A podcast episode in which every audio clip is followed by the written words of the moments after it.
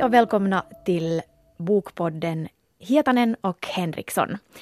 Jag heter Ida Henriksson och du heter Anne Hietanen. Här är vi igen, tredje avsnittet.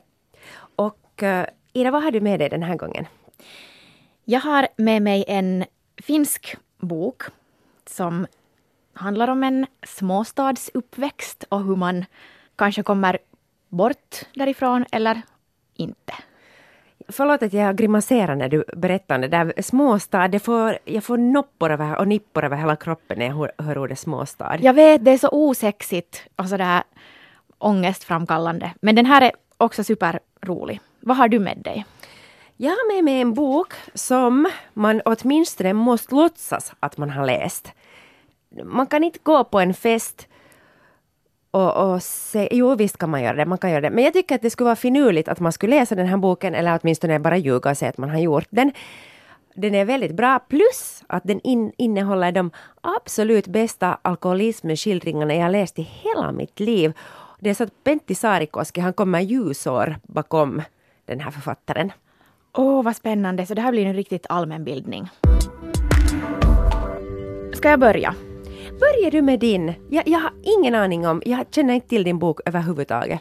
Det här är alltså Sara Turunens um, ähm, debutroman. Rakkauden Hirviö heter den. Det är Tammi som ger ut den.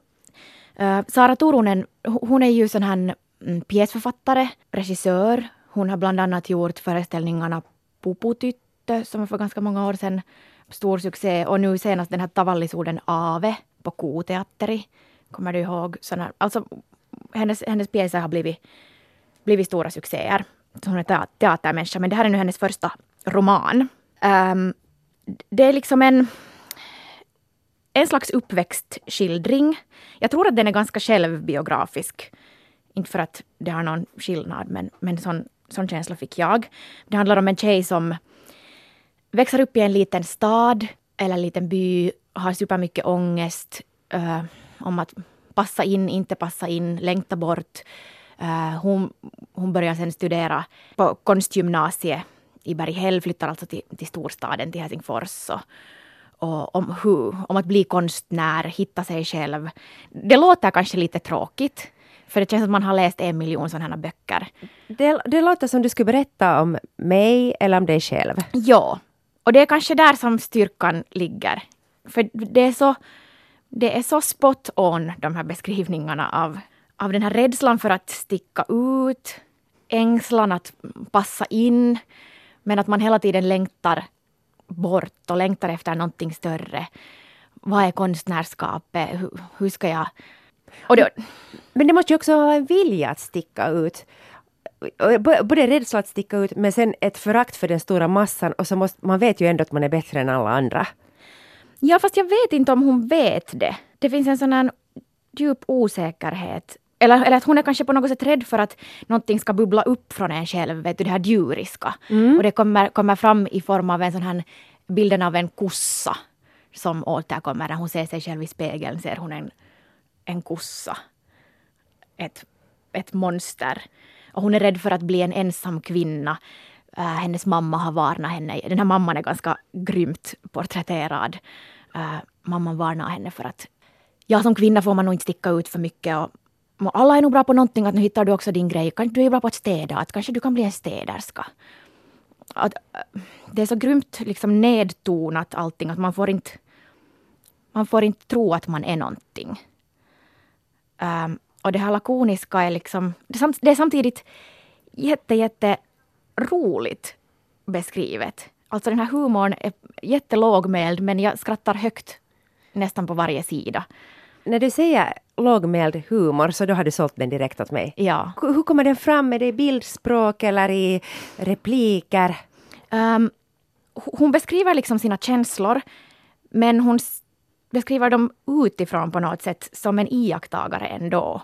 Att hon går aldrig in i sig själv hon beskriver de här känslorna men hon beskriver inte hur de där känslorna känns. Förstår du vad jag menar? Mm, det låter intressant. Att hon, det är en di distans till det här berättarjaget ändå, fast det är ur jag-perspektiv. Och till exempel att de flesta karaktärerna får aldrig något namn, utan hon refererar till dem som den nya vännen. Och sen kom den nya vännen. Jag ringde till den nya vännen. Eller hon dejtar en konststuderande. Konststuderanden gick och köpte mera öl. Och det här är på något sätt helt sjukt roligt. Det, det blir ett sånt humoristiskt Aha. grepp. Sen, sen blir den nog ganska deppig också, den här ambivalensen gentemot livet. Att mot slutet så, så tar den nog på riktigt tag också.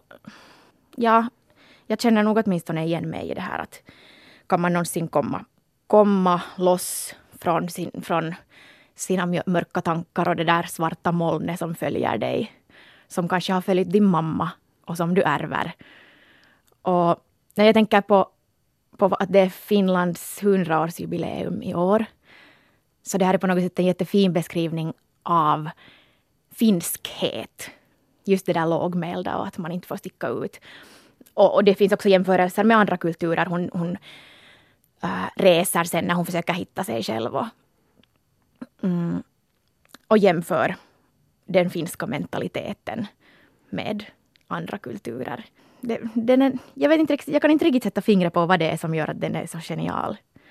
Det måste ju vara den där humorn för att på papper så ser den här boken erbarmligt tråkig ut. Att en äh, flicka som växer upp och vill bli någonting och, och sen ofta No, ofta så skriver ju man om skrivande. Här är det till alltid då, är det, var det scenkonst?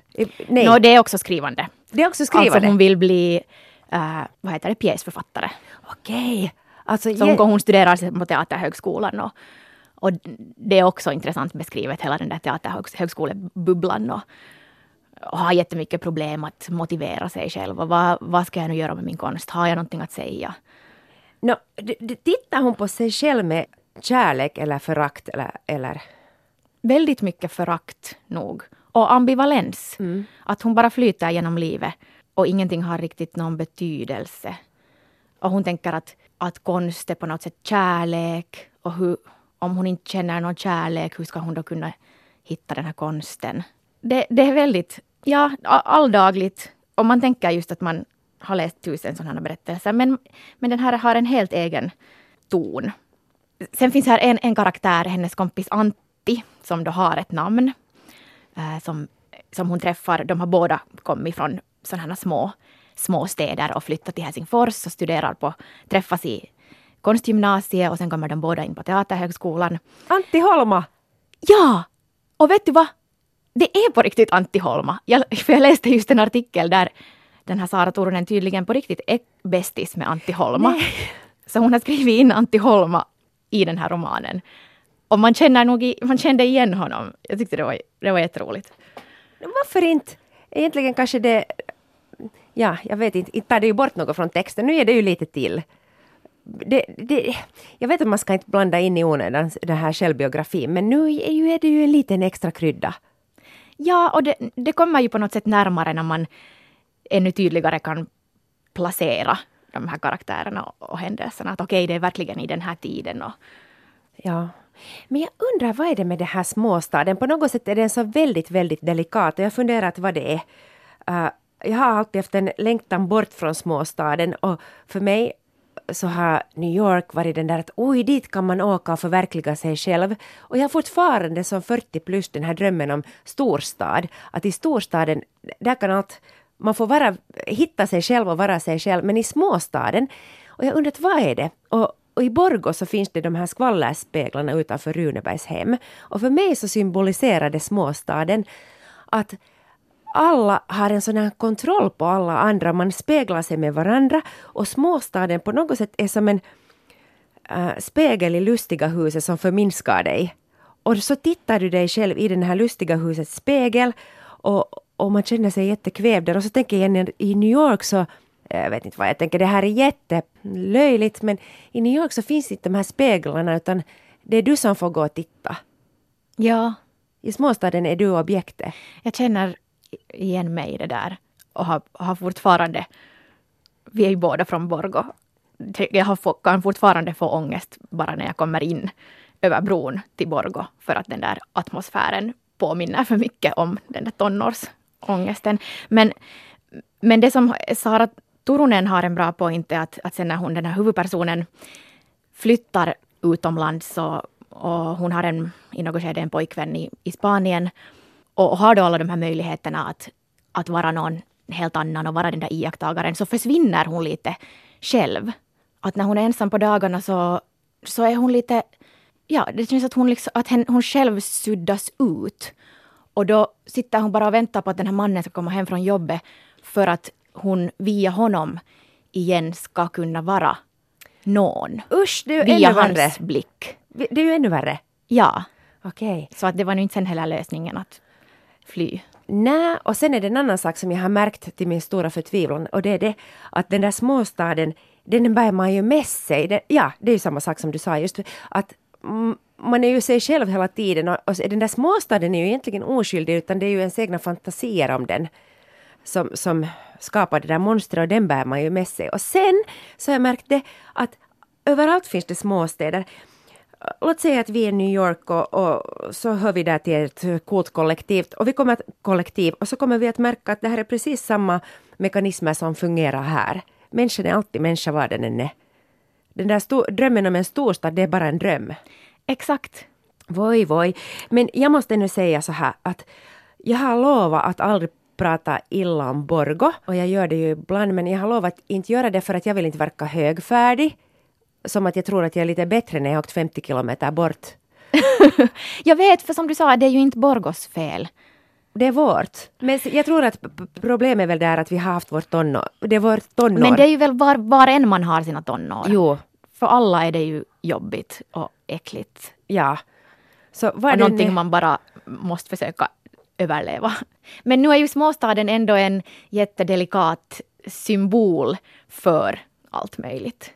Och det är kanske just det att, att det finns någonting smutsigt och någonting eh, till och med skrämmande och svårt där under den där ytan som alla försöker trycka ner. För att alla, man vet för mycket om varandra och att alla är så rädda för att någonting ska bubbla upp därifrån för att man är så nära in på varandra. Och, Och det det där outsagda. Och sen finns det, till all tur så, så har jag alltid varit så korkad att jag har inte sett samhällsklasser och sånt men jag tror att de kan ju komma ännu mera fram i småstäder. Mm. Ja, det här jättefint. Alltså halva boken är bara hennes barndom i den här småstaden. Uh, hur hon som barn kollar på de här olika samhällsklasserna. Att okej, de här bor i exakt likadana vita hus, men de här men de har en lite större gård. Det betyder det och det. Och alla beter liksom hur, folks beteendemönster och hur hon liksom observerar det här helt neutra- som en neutral observatör. Ja, jag är nog helt, helt såld. No, du har sålt den här åt mig. Jag, jag, jag, jag köper och jag vet ju att jag kommer få ångest när jag läser den. Men som du sa i en intervju här äh, för någon vecka sedan att du älskar ångestböcker. Jag tror att du sa, alltså, så, citerar dig fel nu. Nej, det kan nog hända. Och det gör ju jag också. För att då känner jag mig som en, att jag, jag är inte den där ensamma underliga människan utan vi är alla underliga tillsammans. Eller hur? Och att någon lyckas ta tag i den där ångesten är ju alltid jätteskickligt. För att för mig är den ofta bara just ett sådant, ja, ett sådant oformat moln som nu bara flyter omkring. Att sen lyckas måla de där konturerna på den där ångesten, att vad den består av. Det är befriande och, det, och då kan man skratta åt den också. Den är mindre farlig. Hmm.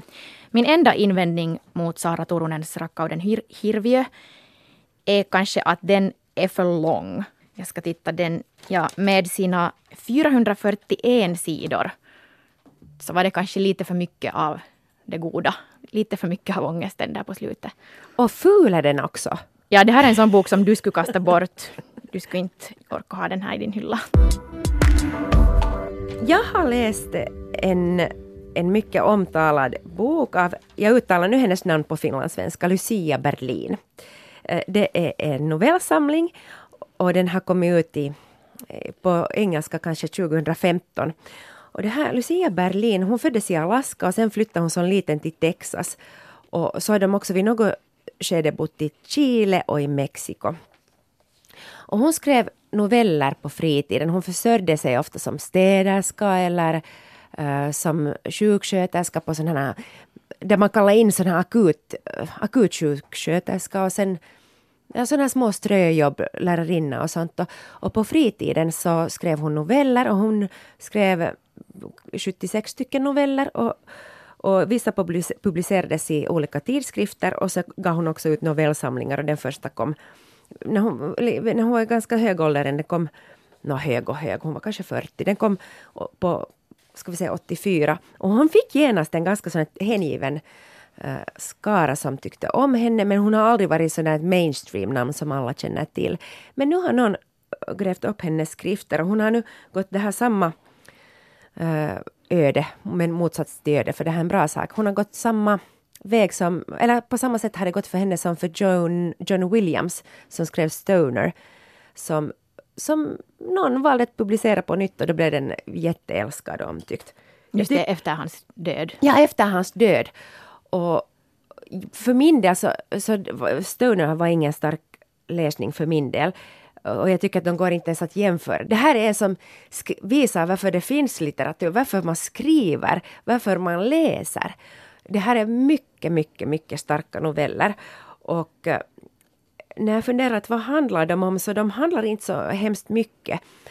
Det finns sådana vissa urscener som kommer på nytt och på nytt i de här olika novellerna. Och så finns det vissa sådana krafter som också strömmar igenom och den största kraften är det här alkoholsuget. Det finns överallt. Eh, och sen kärlekslängtan förstås. Och det som är styrkan i, i skrivande är kanske att hon observerar allt så extremt på pricken. Det är en, om du tänker på Edward Hoppers tavlor, så det finns ett ljussken som är väldigt så här skarpt och kallt. Och, och över de mest alldagliga scener så kastar det här ljuset en stämning över tavlan som är obeskrivbar. Och, och det är egentligen ingenting som är så speciellt men det är den där blicken och det där tonen som jag har inte, jag har inte riktigt stött på den någonsin tidigare. Sen är det också då att hon beskriver mycket sådana här arbetarklass, under mm, arbetarklass, alltså folk som har fallit ut ur samhället för länge sedan. Och jag funderar vad är det som är så starkt och det är det att hon är en bland dem. Den här blicken är mitt i. Vanligtvis när man läser de här skildringarna, eller ibland så blir det lite sådär exotifierande och det, man skriver lite uppifrån. Det är någon som har gästat i den här miljön som en turist, kanske ett år eller två, eller ännu värre inte alls, den har bara tittat på dem. Och då, då blir det en sån distans som känns oäkta. Men här finns inte den där distansen. Just det. För var det inte så att hon, hon hade själv flyttat runt i många sådana här små samhällen på grund av den där pappans jobb i gruvbranschen, så hon på riktigt har... Hur, hur beskriver hon de här små samhällena? Det är små scener. Det är små scener på små ställen, ofta på uh, tvätt, tvätt, tvättomat, nej vad heter det? Laundry. Så här tvättplatser. Tvätteri. Tvätterier. Och där kommer de här olika karaktärerna från byn. Hon skriver det kanske, det kommer fram i en skam att folk ser henne. En av de starkaste novellerna var hon vaknar en morgon och inser att alla hennes alkoholgömmor är tomma och sen har hennes ena son gömt hennes plånbok, och tagit hennes bilnycklar. Och hon vet inte riktigt att hur ska hon ta sig till närmaste spritbutik på snabbaste sätt och också så att hon inte blir så mycket sedd. Och det är väldigt starkt det där, vad som får henne att springa ut i pyjamas och gå 10-20 alltså timmar för att få den där första spritflaskan. Och jag tror att, att om det här skulle vara i en stor stad så skulle det ha det skulle inte, den där skammen skulle ju inte syntas, sett ut på samma sätt. Men jag kan inte riktigt... På något sätt är de också platslösa för att hon har så stark syn att vilken verklighet hon än ställs inför så gör hon det till sin egen. Det är väl den där ångesten hon har i sig så den är starkare än alla platser. Men ja, hon är i små samhällen. Hon pratar ofta om finnar. I de här gruvsamhällen så där finns ofta finnar. Och de är, egentligen, de är egentligen ganska bra. De är inte så sjaskiga som de andra. Men jag, jag, kan inte riktigt svara på din fråga. Jag måste, ännu, jag måste fundera på det. Vet du, du, det riktigt lyser om dig när du pratar om den här boken. Det här är ju helt fantastiskt att man... Alltså, jag tänker nu verkligen stjäla den där boken av dig. Mm, du måste stjäla den här boken. Alltså, jag har nästan satt in den i din väska redan för att jag vet att du kommer att gilla den här. Och den är ju tjock som bara den. Ja. Och stor och massiv. Jo, och, och sen är det så också att du behöver inte egentligen läsa alla noveller här. Men om du läser alla så får du en roman. Det, det hade inte jag fattat först. Jag hade inte läst något om den här boken innan jag började läsa. Så märkte jag att okej, okay, den där personen verkar bekant. Ah, ja, det är samma person. Okej, okay. de bara skiftar i ålder. Och, de, de, och så skiftar det perspektiv. Ibland är det jag, berättar, jag berättare och ibland är det tredje person. Och, och det blir till slut en hel roman. Jag, jag köper inte alla noveller. Vissa noveller är på något sätt lite uppvisning i, i hennes styrkor och sen slutar det utan en point. Det slutar bara att, men, att någon stiger upp och går ut. Och så blir jag jaha, okej. Okay. Uh, så alla är inte fenomenala. Men låt mig ge ett litet exempel. Hon är också väldigt, väldigt rolig ibland. Det här är absolut ingen misärbeskrivning. Eller det kanske det är det som hon säger i en novell att hon, som sjuksköterska så lär hon sig ganska snabbt att de allra sjukaste patienterna är de som är tystast. Att när du har det tillräckligt illa, när det är tillräckligt förfärligt, så du har inte råd att gotta dig i det, utan du tar tag i det som får dig att fortsätta. Må det sen vara då en spritflaska eller, eller en man eller vad det är, men, men du, du har inte den där lyxen att falla in i den där misären. Nåja, hej, den här tanken, inte det lite skojigt? Här är ett ställe där no, någon funderar åt att hur skulle stolar se ut ifall knäna skulle böjas åt andra hållet? Hurdana stolar skulle man skapa då? Plus att om Jesus skulle ha avrättats i en elektrisk stol så skulle man då gå omkring med små stolar runt halsen. Okej. Okay. Istället för kors. Ja, ja, ja. Sen så har hon jättevackert bildspråk. Jag har inte hittat en enda metafor som skulle ha varit sliten. En, en grej, jag tror att det var så här. Jag tror att hon talade om, var det om skägg eller mustasch. Och så, så säger hon att det såg inte alls ut som hårväxt utan det såg ut som en röd vadderad kofångare. Hur ser en röd vadderad kofångare ut? Jag tycker det är helt ah, Det där är ju en jättefin bild, för att nu ser jag det framför mig. Ja. Det är ju någonting som sticker ut. Och, ja. Det är lite för plufsigt och det är lite för mycket och det är lite perverst. Ja. Usch. Röd vadderad kofångare. Hej, men du sa att det, det handlar mycket om, om den här alkoholismen och alkoholen hur, berätta lite om, för det, det kan ju lätt bli när man försöker beskriva alkoholism så blir det lätt så där att man på något sätt gottar sig i den där, mm. det där tillståndet och den där... Den är jätte sådär rakt på sak, kanske lite som du sa om Turunens bok, att den är... Man beskriver känslor men man går inte in i de där känslorna om man tittar på det ganska sådär objektivt, att jaha, nu är jag på behandlingshem, hur funkar det här, jaha. Och det är inte sådär självömkande. Jag börjar fundera, att vad skulle man kunna jämföra med? Det är inte Charles Bukowski heller. Det finns inte den där fyllan är inte rolig. Det är inte, det är inte ett härligt tillstånd. Den är bara nödvändig för att kunna gå. Ofta så när jag läser om mycket så här ymniga alkoholförtäring varför pratar jag så här? Ofta när jag läser om folk som dricker jättemycket så blir jag själv sugen på att gå och uh, dricka riktigt ja, mycket. Ja. Att tänka så, åh ja, att sitta på en bar och, och dricka lite för Det är det där romantiserande av... Ja. ja. Och av det här får jag inte, utan jag känner faktiskt det där kalla, råa äcklet, det där förnedrande suget. Att det är någonting som har kontrollen över dig och du har ingenting att säga om saken. Och här, hon har ju själv varit alkoholist och det tror jag att man skulle inte ha kunnat skriva så här utan att ha upplevt det själv riktigt och gått riktigt till botten.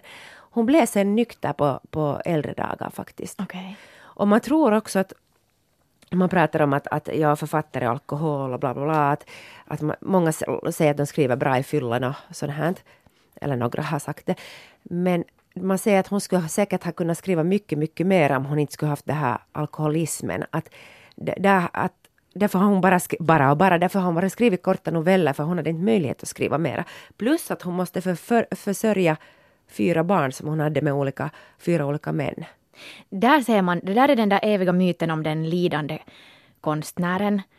Och det är nog, jag tycker nog det är farligt att, att tänka så, eller att gå in i den den grejen för att, för att nu ser man ju att, eller att om, en människa är riktigt, mår riktigt dåligt så inte, inte kan man ju skapa. Att nu måste det ju finnas de där förutsättningarna för den där skapande verksamheten. Jo, äh, vet du vad, jag började här på skoj lyssna på Alex Schulmans äh, den här att, att älska henne, den här titeln är fatal tycker jag, men att den kanske är ironisk. Den heter något i stil med att älska henne är som att springa upp för en äng utan att bli trött. Vet du vilken jag menar? Jo, jo, jo, jag har läst den. Ah, du har läst den? Den, den ah, pratar ganska mycket om alkohol och, och hur han också har svårt med den här alkoholmyten och författarmyten. Och han försöker kombinera det och det går inte alls. Och han beskriver också det här alkoholsuget på ett sätt som gör att man inte vill dricka. Det tycker jag är bra. Och sen, helt om jag hoppar, en jättefin alkoholismskildring är skriven av Marian Keyes. Har du läst någonting av henne? Ja, nu har jag säkert någon gång. Uh, hon är ju så en feelgood författare ja. som egentligen skriver feelbad och det här är ju en helt annan genre. Mm, hon skriver en av hennes eh, romaner, jag har läst alla av henne, uh, heter någonting En oväntad semester och handlar om systern Rachel som åker på behandlingshem. Och där minns jag också att den är jätteskickligt beskriven. Förnedringstillståndet och att du inte har någon kontroll på dig själv. Och den är också väldigt rolig. Jag, jag kanske vill lämna de här, men jag måste ändå säga, det är kanske ett billigt marknadsföringstrick och, och, och sådär, men att jag tycker ändå om det att man gräver upp sådana här lite bortglömda författare. Att man i efterhand kan omskriva den litterära kanon. Vissa frågar sig varför gör man det här, att skrivs det inte tillräckligt mycket bra text nu? Jo, men ändå, om man tänker att, att det finns mest, nästan bara vita gubbar. Och, och i synnerhet när man hittar en sån här kvinna som Lucia Berlin, så det, det är ju fantastiskt. Jag hoppas att vi skulle kunna ha någon sån här finlandssvenska liknande grejer. Tänk om uh, Hagar Olsson hade någon annan tjej som hon brevväxlade med. Tänk hur många dolda pärlor det kan finnas. Tack för alla som har skrivit till oss. Alltså ni är så, vi, må, vi har sån här honeymoon nu haft med Ida. Att som man är lite snällare med presidenten en månad eh, i början av det där yrkesrollen. Och ni har varit extra snälla med oss och det betyder mycket för oss. Och så har ni ställt frågor. Och den frågan som vi har fått oftast är att hur hittar ni tid att läsa? Med undertexten då att, att de, man, folk hinner inte läsa. De har dåligt samvete och de skulle vilja läsa. Ida? Ja, no, alltid hittar man ju inte den där tiden. Men för mig är det nog ganska tydligt en prioriteringsfråga. Att väljer jag att titta på Netflix ikväll eller läsa slut den här boken. Och jag säger inte att det finns någon värdering i det. Jag tycker att båda är lika viktiga. Man ska inte nedvärdera äh, popkultur eller det kan vara lika viktigt att se någon serie. Äh, och sen just de här ljudböckerna som vi båda nu har börjat lyssna på ganska flitigt. Så, så det gör ju att man kan ta till sig en bok också då när man inte har möjlighet att läsa. Till exempel när man diskar eller promenerar till jobbet. Eller... Men hur är det med dig? Du läser ju helt sjukt mycket. Hur hinner du läsa? Du läser, hur många böcker läser du per vecka? No, jag vet inte, kanske inte läser så mycket som jag tror, men jag har, svår, jag, har, jag har svårt att koppla av och till all tur så kopplar jag av när jag läser. Jag, jag kan aldrig annars sitta stilla, att titta på film är svårt för mig. Så, så jag tror att det är det. Men vet du vad jag tror att det är problemet här? Att man, jag tycker att man får inte ha dåligt samvete för att man inte läser. För att då blir det ännu svårare att läsa. Läsa ska man göra för att det är roligt. Och i, till exempel om man har, vad heter ruuhkavuodet på svenska? Uh. Du har små barn, du har en tafflig man eller fru som röddar runt. Du hinner inte läsa, fine! Inte måste man läsa. Inte det, det, det är inte så att, att man blir dum i huvudet om man inte läser. Och jag tror att vi borde återinföra det här att det är liksom dåligt att läsa. Ja, för att, för att nu tänker man ju att det är skärmtiden som är den stora boven. Mm. Och då är det det man vill göra. Exakt, och det var ju det exakt samma som man tänkte när boken kom. Att åh, det var farligt för man var i en annan värld och vem vet vad fantasin gör med dig och du kommer nu riktigt att bli en dålig människa när du vistas i de här fantasivärldarna. Hela Madame Bovary handlar ju om det att hon, man tror att hon förläser sig på kärlekshistorier. Och det är så farligt och det är så dåligt. Tidigare var det ju så där att att nej, nej, nu är hon inne bara och läser, att hon är så världsfrånvänd och det var så onyttigt att gå nu ut och göra kroppsarbete istället. Och om vi börjar sprida det här ryktet om att det är farligt att läsa, vilket det i och för sig kan vara, och dåligt och onyttigt, så då tror jag att, att folk inte har så dåligt samvete mera och då blir det kanske lättare att läsa. Det där är jättebra, nu återinför vi det. En människa kan inte läsa allt. Och, och, du läser vad du läser.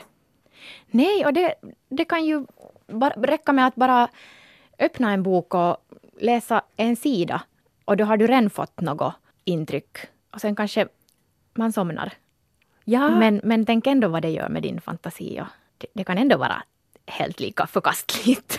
Men alltså jag tror helt ärligt talat att jag, jag har förläst mig som liten för mycket. Och jag tror att jag skulle vara kanske mindre sjuk i huvudet om jag skulle ha läst lite färre böcker när jag var liten. I synnerhet vuxenböcker. Farligt, farligt. Hej, äh, serier. Du har fått mig att titta på Lola upp och ner.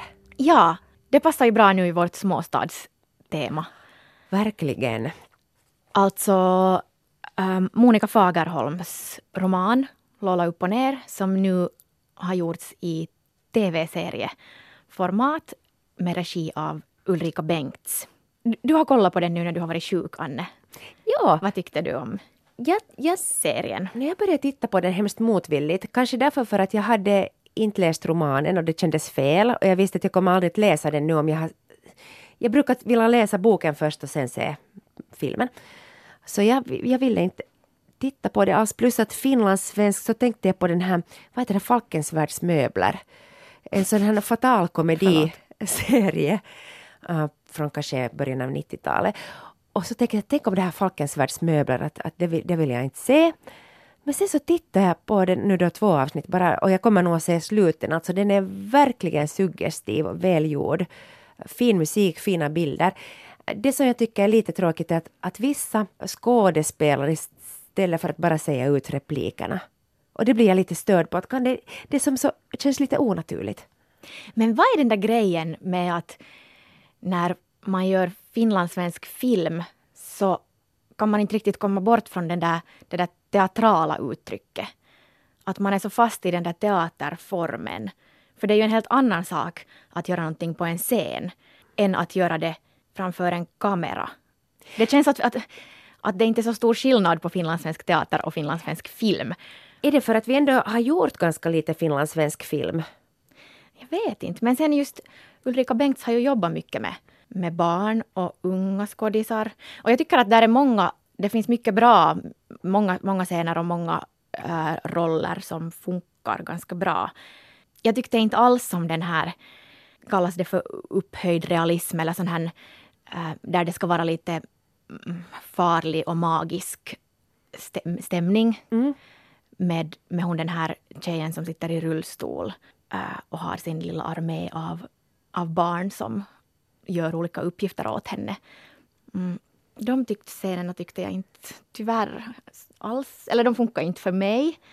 Medan sen det mera realistiska, som ändå var som du sa suggestivt och där fanns ändå den där småstadsmagin, den där underliggande, mm, det där hotet, fanns ändå där. Det, tyck, det tyckte jag funkar bättre när man inte försökte göra så stora grejer av det. Hade du läst romanen? Ja, jag älskar den. Nå, nå, nå, hur översätts den? Mm, överraskande bra. Jag, jag tyckte inte att det, det liksom... Det, det förstörde ingenting av min läsupplevelse av romanen. De hade, det var ju lite förenklat. I romanen finns det två um, tidsplan och sen var det flera karaktärer som hade då mixats ihop och blivit en. För att det finns så många tusen människor i den här romanen. Um, men jag tyckte, jag tyckte det var... Det, det funkar nog.